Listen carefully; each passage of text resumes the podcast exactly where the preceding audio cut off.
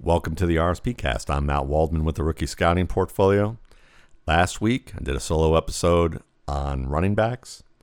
Today, wide receivers. And I've been watching a ton of wide receivers over the past week and a half.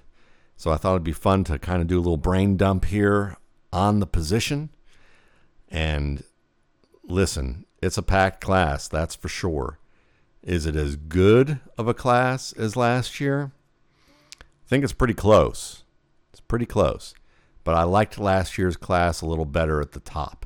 I think that there are a little more versatile players at the top than what than the guys that I have at the top right now. Maybe versatile might not be the best, but the combina- best description maybe the combination of versatility and the type of athletic profiles that I think work really well in the NFL. But this is an exciting group. The thing is, is wide receiver probably more so than the other positions that we look at from a combine perspective. Really, you know, seeing their their speed, their 40 time, their 20 shuttle, their three cone drill, those things help. I, I really actually find those layers helpful. And the fact that we're not going to get that consistently across the board is going to make this very interesting in terms of how people grade or perceive things about players into their rankings.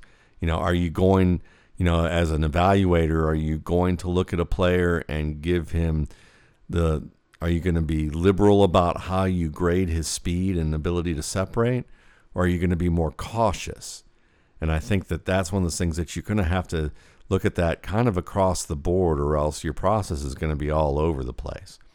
So there's a lot of intrigue with this particular position. Personally, I've graded the position a little bit more conservatively on the athletic spectrum this year than what I would do knowing that I had combine numbers to look at along with film. So I do have a couple of other things up my sleeve that I will probably use as a cross checking device, um, but that I can't go into um, for public um, consumption at this point. Um, but ju- let's just say that um, I do have the hookup to be able to look at some information that may be helpful for my subscribers, even though I may not be able to publish what that information is. So, with that said, who's the biggest weapon in this class, the wide receiver class?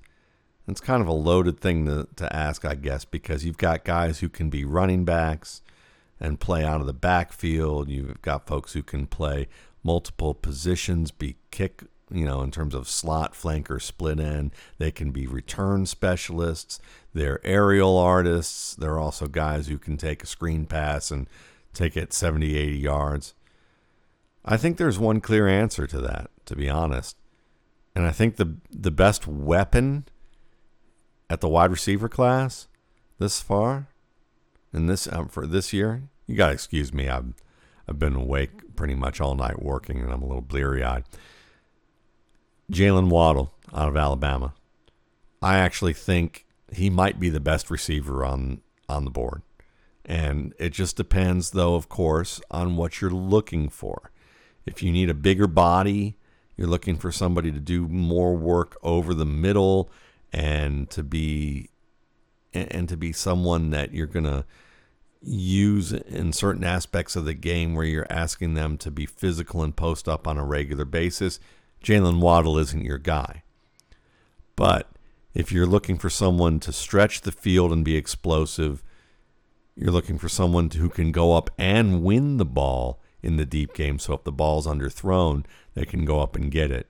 If you're looking for someone to make that clutch play, Jaylen Waddle's it. Jaylen Waddle's been doing it since he was a sophomore. Went back to his sophomore tape, and I'm watching him in the SEC championship game against Georgia, or maybe it was it was a national championship game, and it was the penultimate play of the game. Basically, the the game the play that set up the game winner. He catches a third down ball, gets sandwiched by two defenders, finds a way to keep staying bounds at the boundary there after he gets hit in the chest and in the back, comes down with the ball. And it's not the first time you know, or it's not the last time he would do that. He does that on a regular basis, but he's also a technician. So you've got toughness, you've got the technique in terms of route breaks, in terms of boundary awareness, going up and winning the football, how you use your hands, and then you have that unbelievable speed. Well, what separates him from, say, Henry Ruggs? And I think there you're going to have a lot of people who will look at Henry Ruggs and ask, well, aren't you just getting a Henry Ruggs clone? And I think the answer is you're getting a better player. And I thought Henry Ruggs did some impressive work last year for the Raiders in his first year. You know, just because it's not always fair to compare what Henry Ruggs did in his offense to what CeeDee Lamb or Justin Jefferson did in theirs. Um, but I think Jaylen Waddle's a little bit more um, versatile. You can use him, I think, both outside and in the slot in ways that you can get that downfield weapon, kind of that John Brown esque type of downfield weapon, but you can also get some of those T.Y. Hilton like skills. And he reminds me a lot of a maybe a more electric T.Y. Hilton, which is kind of scary because T.Y. Hilton is a badass wide receiver who plays outside at a at a very light weight and he's done it for a long time, and he's been a tough dude who rebounded a little bit down the stretch last year um, after dealing with an injury, you know, and playing hurt in 2019. So Jaylen Waddle to me has a compelling argument to be one of the top two to three wide receivers in this on this board, uh, and to me, you know, the the team that's going to want to use him the way that I think he can be used in terms of get finding him, you know, op, feeding him opportunities in the short game, in the intermediate areas of space in the in, in zones, as well as downfield and giving him one-on-one shots. I think there'll be a team that can scheme him in a way that he could be an absolute star in the league. So to me, he's fascinating. What about his teammate Devonta Smith? I think a lot of people like him the most. A lot of people have him as their top wide receiver. And some of that, I think, has to do with the bounce that he got from the stats that he put up during the postseason run. And he's a dynamic player. You know, I've, I've seen people make comps to Marvin Harrison because they're looking at his size and he's fast and he can go up and win the ball and he runs good routes. And I get that. I certainly see what people are saying from that standpoint. I see maybe maybe a lighter version of Emmanuel Sanders, a guy that could grow into being a little bit more Emmanuel Sanders, like a good technician who can be tough and win the ball. Um, so I think he can be a very good starter in the league, maybe a high end wide receiver two, um, you know, from the standpoint of pecking order of production on a team. Um, maybe even function as that number one wide receiver, that primary guy with the right scheme. But I'm I don't think he has that game changing ability in all facets that a guy like Waddle does. So I actually have Waddle higher than Smith right now when it comes to looking at these players. Um, you know, another player that that I think is two players that I think are just really not talked about a lot in this class, and I just think are excellent prospects. The first one is Tylan Wallace, six foot, 185 pound receiver out of Oklahoma State, and Oklahoma State, you know, when you look at the these teams, you see, you know, if you were logo scouting, you'd look at James Washington, Justin Blackmon, Rashaun Woods um, and and a number of other receivers who just had great college years, but maybe were in offenses that didn't lend themselves to great transitions to the pros. Um, and so there may be some concerns from NFL types who logo scout a little more than they should, and or may look at the system and say, well, from a route tree perspective, what was he asked to do? Playing on one side of the field, was a little bit more predictable? Is he going to have more trouble with um, diagnosing things on an NFL level in terms of route depths, route adjustments, things like that? Because James Washington had that has had some of those issues. Um, terrific ball winner. Well, according to Mike Gundy, Tylan Wallace is actually a better ball winner. And from what I've seen pound for pound, he's pretty impressive. He can go up and certainly pull the ball down.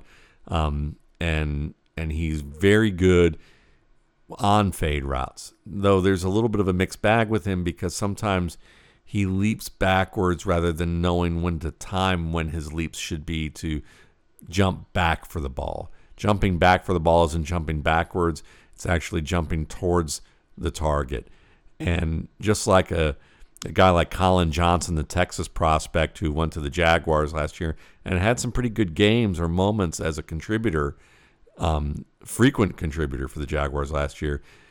That was a problem with Collin Johnson, who was a much bigger receiver, and he would jump back for the ball and lay lay back and stretch out and not be able to stay in bounds or be able to make the play because he just mistimed it.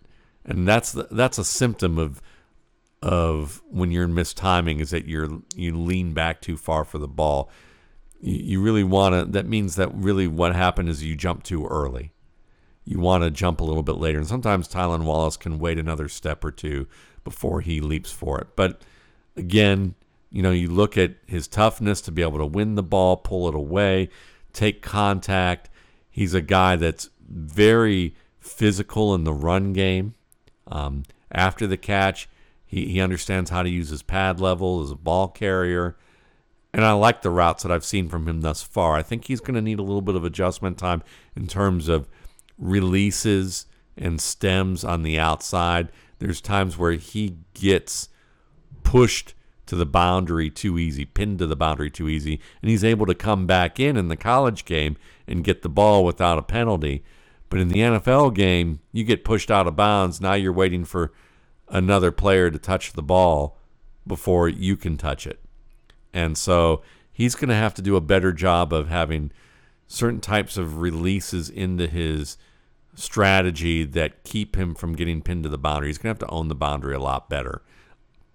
But I think he's going to be able to do that. I think he's a he's a quality player. He reminds me of an AFC North type of receiver. Tough, physical, um, plays bigger than his size, and has you know really understands you know has has kind of dynamic athletic ability for his size kind of has a you know he, he plays with the heart of a lion i would say a guy that really just it's interesting to me this year he didn't have a, he didn't have great tape he had good moments but his tape wasn't as fantastic as it was in 2019, and that was Rashod Bateman.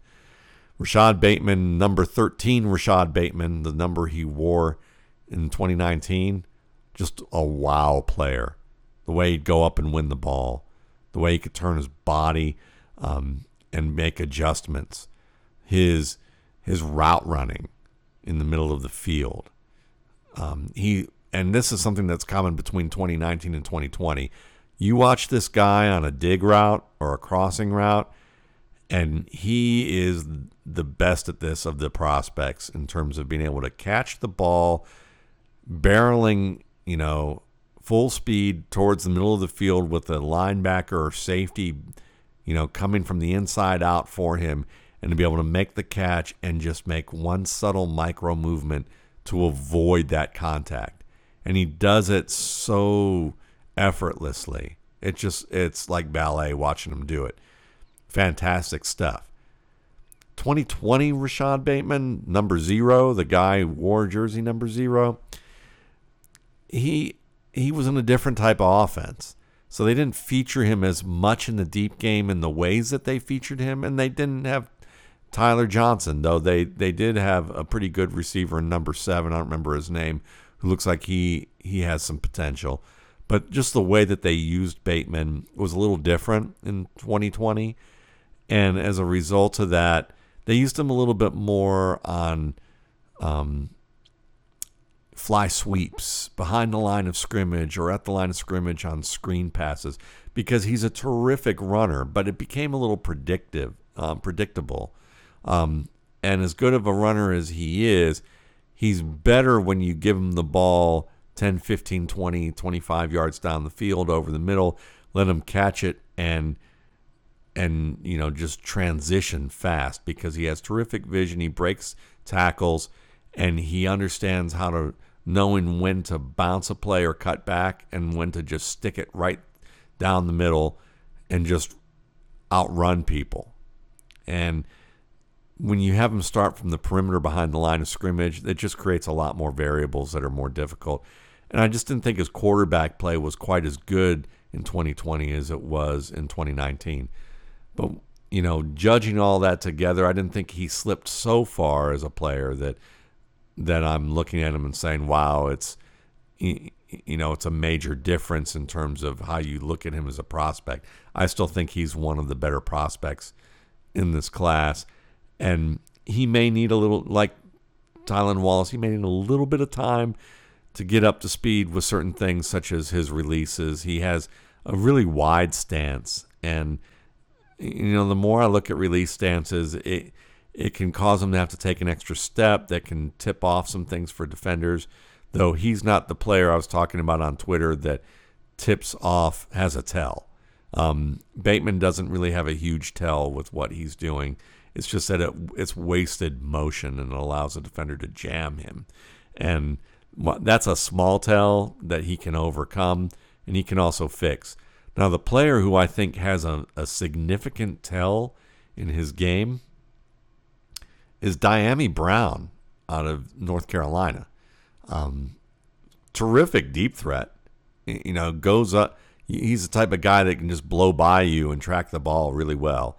Um, stacks defenders well, goes up and wins it across the middle and can take some contact. Maybe not hard hits, but he certainly is someone that, against tight coverage at his back plastered to him, he finds a way to get his hands on the football and bring it down. Love that about his game. But in his stance, when you have a most, you know, receivers all need to have like a staggered stance where you have one foot in front of the other. Kind of have an 80 20 weight distribution on your front foot, and you want to roll off your front foot with no wasted motion from your back foot. You don't want to rock off your back foot or take an extra step off your back foot.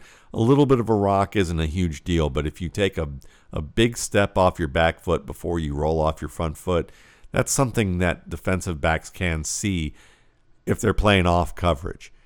And when I watch Dyami Brown, one of the things that I that I noticed is that a, a huge majority of his routes that came after he took that long that uh that extra step with his back foot were routes that were under five yards or under 10 yards in length in terms of the stem.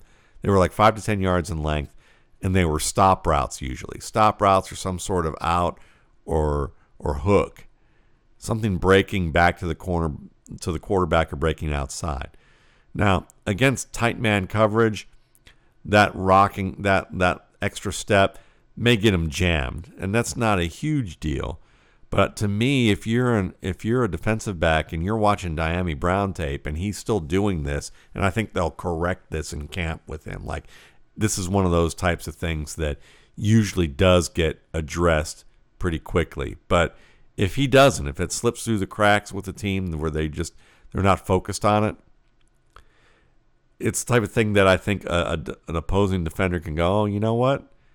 He's gonna run. He's gonna run a route breaking back. So if I'm playing off him, I'm gonna play a shallower cushion, but I'm gonna sit on that route, and I know that he's not gonna blow by me when he makes that extra step before he rolls off his front foot, and I'm gonna be able to jump that. I might get myself a nice little pick as a result of that, and I think you'll see that in the NFL with him if this persists. Um, I again, I think it'll be corrected, but something worth noting. Another guy I really liked, um, who just kind of surprised me a little bit, was Nico Collins. Um, again, Michigan got some really awesome prospects at wide receiver, who, in ter- from a high school standpoint, who just didn't play an offense with a quarterback who was a great college quarterback or a high end pro prospect who could really spread the ball around at a in a way that would elevate these guys' numbers. But Nico Collins is physical. He's quick enough. To me, he's the type of guy that can get separation in the you know 15 to 30 to 35 yard range one on one just with his release moves, his strength and his initial acceleration. Now, if you want him to go deep for you, you're probably going to want to use him in the play action game or against off coverage and zone with slower developing plays.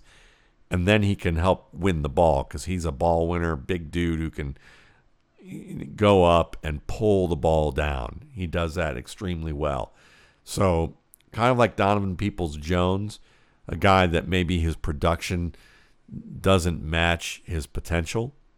And I think that he's a guy that certainly can be a contributor in the league, maybe even become a starter within a couple of years. I think there's a good chance that he'll become at least part of a three or four receiver rotation within the next couple of years. Um, a guy who, you know, intrigues me is Isaiah McKoy out of Kent State. McKoy, I there's there's a little bit of Chad Johnson to him, Chad Ocho Cinco when I watch this guy's game. He has some he has he has nice speed, has some really strong release moves, and he runs to he, he runs some promising routes. Just can really stop fast, um, has a wiggle to him, has some creativity, but within the bounds of what you're looking for in terms of good timing.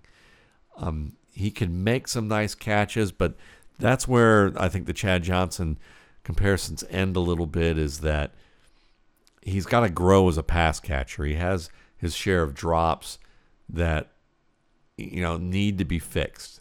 And if he can play more to his highs than to his lows, he could surprise.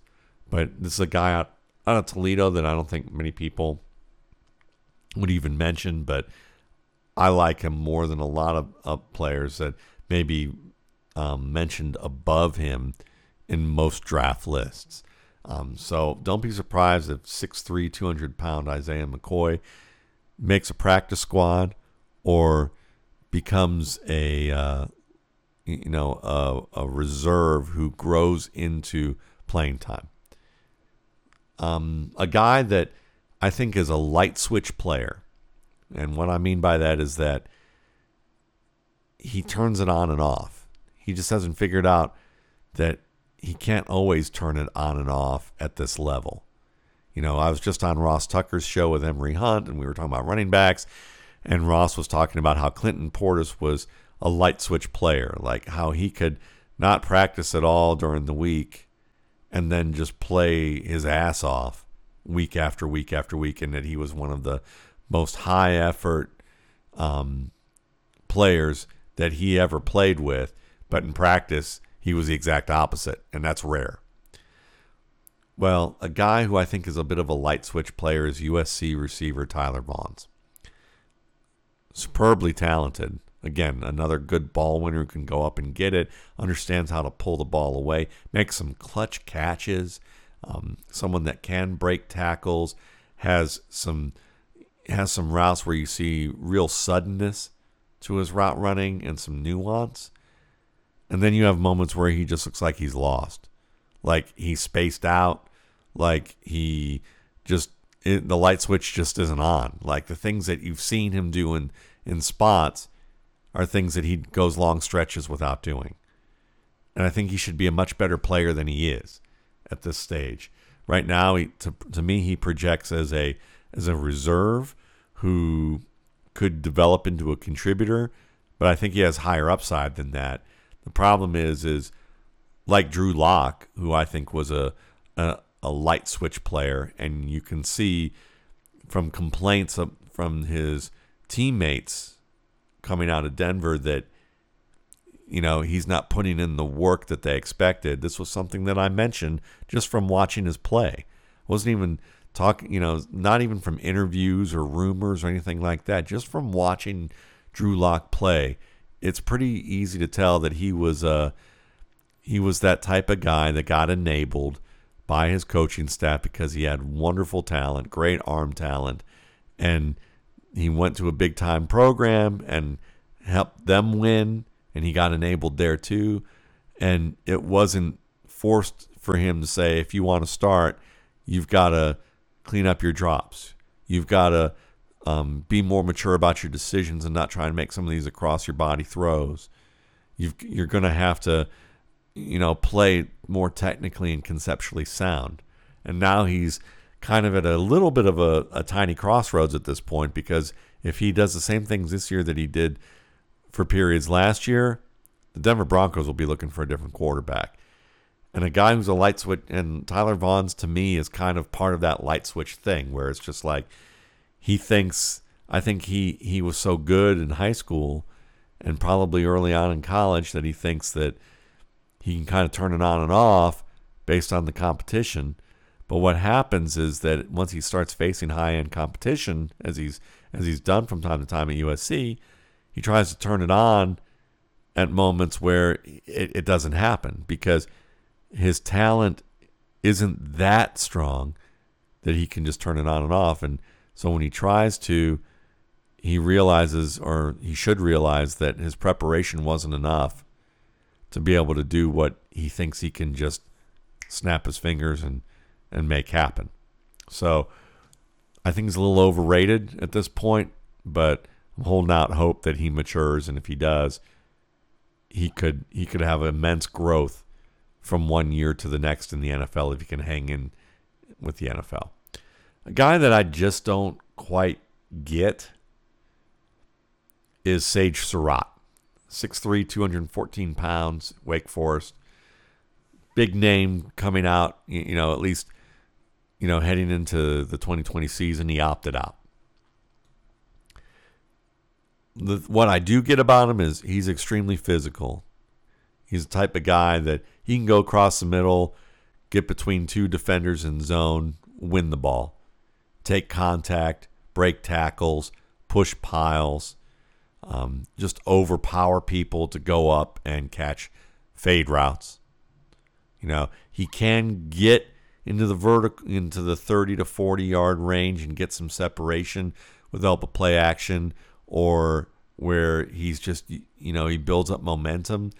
But when you watch him run especially short area quickness it's just not there. He's lumbering when it comes to his footwork change of direction. He's not a short area guy. It's kind of like watching a lot of Kelvin Benjamin he reminds me a lot of Kelvin Benjamin maybe a little maybe a little better than Kelvin Benjamin in some areas in terms of catching the football. Certainly better, and I think from that standpoint. But I don't know if he's even. I, I don't even know if he's even as athletic as Calvin Benjamin on that Kelvin Benjamin on that level. So I'm concerned about him. I think that there's a role for him. He finds the right fit, and he could be highly productive. You know, he could be a double digit touchdown guy who a team uses in in certain spots. And as a situational starter, he might very be very helpful, or as a Marques Colston type of player. But we haven't seen a Marques Colston type of player really, unless you say that Mike Thomas is a Marques Colston player. But to me, Mar- Marques Colston would be Mike Thomas 1.0. Mike Thomas is or Mike Thomas is Marques Colston 2.0 in the sense that Thomas is far more sudden than Colston was, was a better route runner against man to man and with two way goes, whereas Colston was a really good zone guy and a great ball winner where Thomas is a good ball winner for sure, but the route running is what really is fantastic with his game that short area quickness. I don't think Surratt has that. He's closer to Colston 1.0, you know, or 0.5 Colston, and that's that's kind of my concern with him. Uh, let's see another player that we can talk about. Um, Amon-Ra St. Brown. I think a lot of people are going to appreciate him because of the route running, his willingness to go up, you know, his willingness to deal with some physical play. But to me, he's Sterling Shepard, like up and down Sterling Shepard, and I don't think that's like an origin and you know a unique thought you know, I'm sure there are other people that see Sterling Shepard when they see Amon-Ra St. Brown. Um, and, Ster- and Sterling Shepard's a pro's pro. He's a good player, good route runner. Um, but he's not special. And I think that I think there are a lot of fans who are waiting for that year for him to like really take off. I don't think it's ever really going to happen unless he gets a great quarterback with fantastic surrounding talent where he just gets a lot of gimme throws, you know, a lot of great coverage matchup situations where you know they just they just bust things wide open. But I don't think the New York Giants are in, headed in that direction. Um, and so when I look at Amon-Ra St. Brown, that's what I see. You know, a good player, but I think that he's a type that a lot of people will be looking at who, you know, who has more upside, who can offer more, um, you know, even if they have less of that all around skill. You know, a guy like that, well, we know Kadarius is a great example of that. Kadarius Toney's electric. Um, the thing with him is that if he can figure out how to keep his feet under control, he has dynamic change of direction skill. He certainly breaks through a lot of reaches and some wraps, and he he has moves upon moves. But he can let his feet get too wide out from under his shoulders when he's trying to use different movements, especially as a receiver. And as a result, he's not as effective as he should be with some of the routes that he runs because he's not running under the level of control that he should. But if he works on that and figures it out, he could be a Pro Bowl player. He, I mean, that electric. He tracks the ball well, from what I've seen, um, and and I like what I've seen from him as a ball tracker.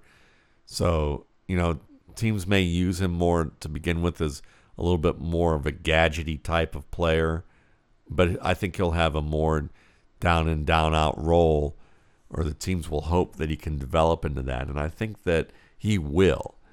Um, but this year, don't be surprised if there's high expectations for him, and then you see difficulty being able to get open because he's off balance, or when he's trying to break big plays. He's almost wide into the wide open space, and he falls down because I just don't think he's in he's under great control. Now, a guy who plays with great control overall, in contrast, is Elijah Moore. I've heard Lane Kiffin, I've seen Lane Kiffin in an article compare him to Steve Smith. I wouldn't go that far. He's certainly physical. Um, and he can go up and take he can take physical play. That's what I'd say. He can take physical play. He's elusive. He he certainly can, um, you know, make great adjustments on the football, but he's not anywhere in the same galaxy as physical as Steve Smith was, and I don't think he's as explosive as Steve Smith was. So, you know, I like his game a lot. I think he will be valuable in the right in the right scheme, and I think that you know again teams that are looking at him will probably make an effort to figure out how to use him in in a way that he's an every down receiver to me. Like if you want to use him in the slot, but I think he also gives you that running skill, and it's not so much power; it's the vision and footwork that makes him good. Like if you took like Steve Smith and diluted him with Danny Woodhead, maybe you'd have Elijah Moore. That you know, if Dr. Frankenstein could say, you know, we can't have, you know, we can't, you know, I can't replicate Steve Smith because he's too combustible. But if we dilute him a little bit with Danny Woodhead's game, you can get a player that has some Steve Smith esque qualities at the boundary and across the middle to make plays. He does not drop footballs. This guy, Elijah Moore, does not drop the football. It's one of one of the things I love about him is that he can make all sorts of adjustments, and very, very rarely does he drop the rock. But in addition to that, he's a guy that has some vision, you know, in terms of off tackle, draw plays, some quick hitters up the middle. He can give you some of that Woodhead esque type of play too, um, though not quite as um, functional power. Doesn't have quite as much functional power as Woodhead does. So that's a that's an interesting one to me. Um, you know, when we talk about these, you know, smaller guys who can, you know, who can move. Um, let's see, who else do, would be worth talking about here? Let's also, you know, some of these later guys. A guy that I'm interested in seeing a little bit more of, or actually, I'm I've watched a good bit of, but I'm interested to see what happens to him in a camp. If he gets signed by anybody, is a guy by the name of Jalen Camp out of Georgia Tech, six feet one, 220 pounds, fast, physical, really knows how to go up and win the ball, has some decent route skills, just didn't play on a great passing offense. I think this guy, his dad's an, uh, has been a guy who's trained NFL players or and NFL athletes. I think that this is a guy that could be a fun sleeper. TJ Vasher is exciting out of Texas Tech. 6'6, 215.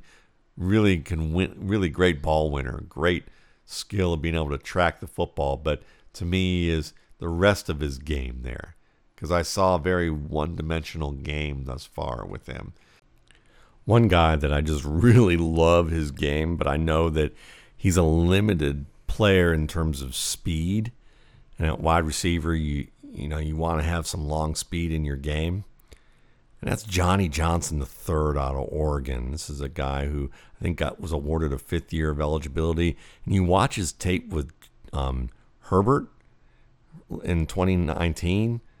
Man, talk about a guy who you just see flashes of what could be a quintessential slot receiver, like a New England Patriots slot player that type of player. I mean, someone who's tough over the middle, terrific blocker. I mean, he will take it to you. They use this six foot, 198 pound guy like he's, you know, 220, blocking outside linebackers, you know, off the edge and having that be the front side uh, block to shield an edge defender and have it be successful because they know this guy's aggressive. He's going to take the fight to you and follow up, and he gets good position.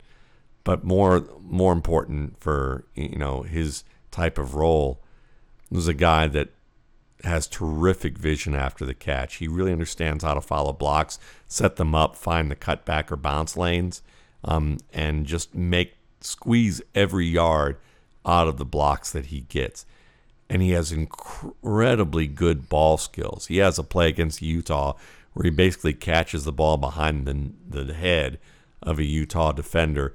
And it's not the first time that I've seen him make some dynamic acrobatic plays. He has great skill to make the last minute extension full body for back shoulder plays. Owns the boundary well. Um, you know, can be really creative with his body control to win the ball, contorts his body to to win the football. He's just got enough burst to win in that 15 to 30 yard range. You know, in a way, it's kind of like a Hollywood Higgins type of player, not a deep threat, but someone that can get downfield in certain situations. And because he can, he shows something to win the ball he becomes a, a favorite to a quarterback. And I think Johnny Johnson has some of that, but I think he's more reliable as a pass catcher than Higgins was, and but and not even quite as um, explosive as Higgins is. But as an over the middle player who can find open zones, who can block for you, who can you know make tough catches, I could see him being one of these undrafted free agents who makes a big difference for a team and, grows into a role. So I'm, you know, I, I find him interesting. Trevon Grimes out of Florida, 220 pounds. I found him interesting in the sense that he can get deep, but I think he needs help in the play action game. Um, catching the football, he, he's a ball clapper. And I've talked about this or written about this a lot, but guys who clap onto the football, what happens is when they have to extend their arms to the ball, they tend to extend their arms first and then try and get their hands to meet afterwards. And if you do that, then you end up in a situation where you end up clapping your hands on either side of the ball. And it's very hard to do that. You know, take your if you have a if you have a little kid in the neighborhood or you have a little kid at home and they're learning how to catch the catch a ball, you'll remember pretty vividly that they try to clap onto the ball with either side, and that's why the ball bounces off their forehead or their nose and they start crying.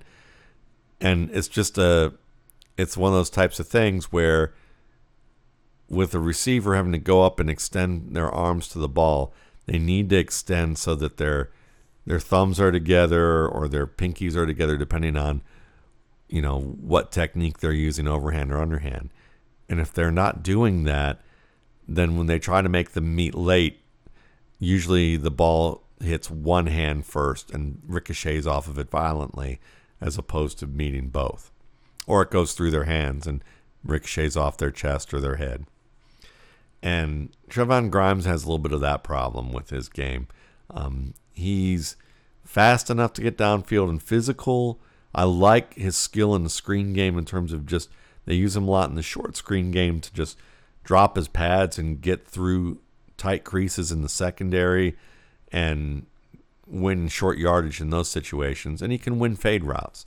Um, I'd like to see him do a better job of pulling the ball down and turning away so that the ball doesn't get raked out because he doesn't have the strongest grip to withstand the rakes that defenders bring um, to disrupt his security of the football. So he's interesting in terms of maybe a developmental guy. Um, another developmental guy that fascinates me, and I watched him today, and I can't pronounce his last name, so forgive me. It's Josh, I think, Imator Hebe or Imator Behebe out of Illinois. He was a USC transfer. His, um, I think his brother Daniel had a cup of coffee in the NFL as a tight end back in the day, but maybe I've got that wrong. Actually, I do have that wrong, but he does have a brother named Daniel who's playing at Illinois as a tight end, I think. But Josh, 6'2", 220 he is sudden as all get out. Watching him in the short area in terms of releases, he has some sudden release moves that work well.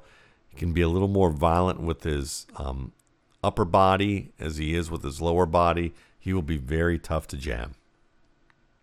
He also can get deep on you, um, and he is fantastic at winning the football in tight coverage. Um, takes contact, pulls the ball away.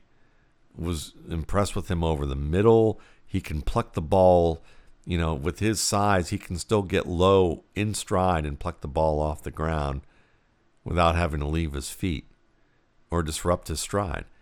Fantastic stuff. But he had a really low drop rate apparently. You know, when I when I look up on the internet, I'm looking for durability. You know, I'm looking for different types of injury issues and injury rates. Sometimes I run across little news blurbs that talk about um, a player's a drop rate, and apparently he had a massive drop rate last year. And you know, I I didn't watch every game. Um, I watched a lot of them, and I charted only I only charted four of them um, for him but I watched a lot of his games, and a lot of those, a lot of plays that might be marked as drops made no sense to mark as drops. Defender hitting the, knocking the ball um, away before the receiver is even able to get his hands on the ball. There are a lot of plays like that, or plays where the adjustment for him to even get his hands on the ball was so difficult that you wouldn't realistically call that um, a catchable ball. To me, if someone has to make, to me, oftentimes a way of defining a difficult catch is a cat, you know, you can define it a number of ways. Some people define a difficult catch as one where that's catchable, but you have to do some extra work to be able to make the play. To me, a difficult catch is a play that you would not expect the receiver to make the catch, but he does. To me, that's more in line of what I think a difficult catch should be scored. But there are a lot of people that will look at a difficult catch and say, well, if he got his hands on the ball and he couldn't catch it, then it's a drop.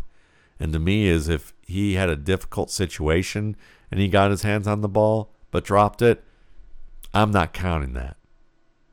You know, and and I and I'm pretty um, selective about those situations.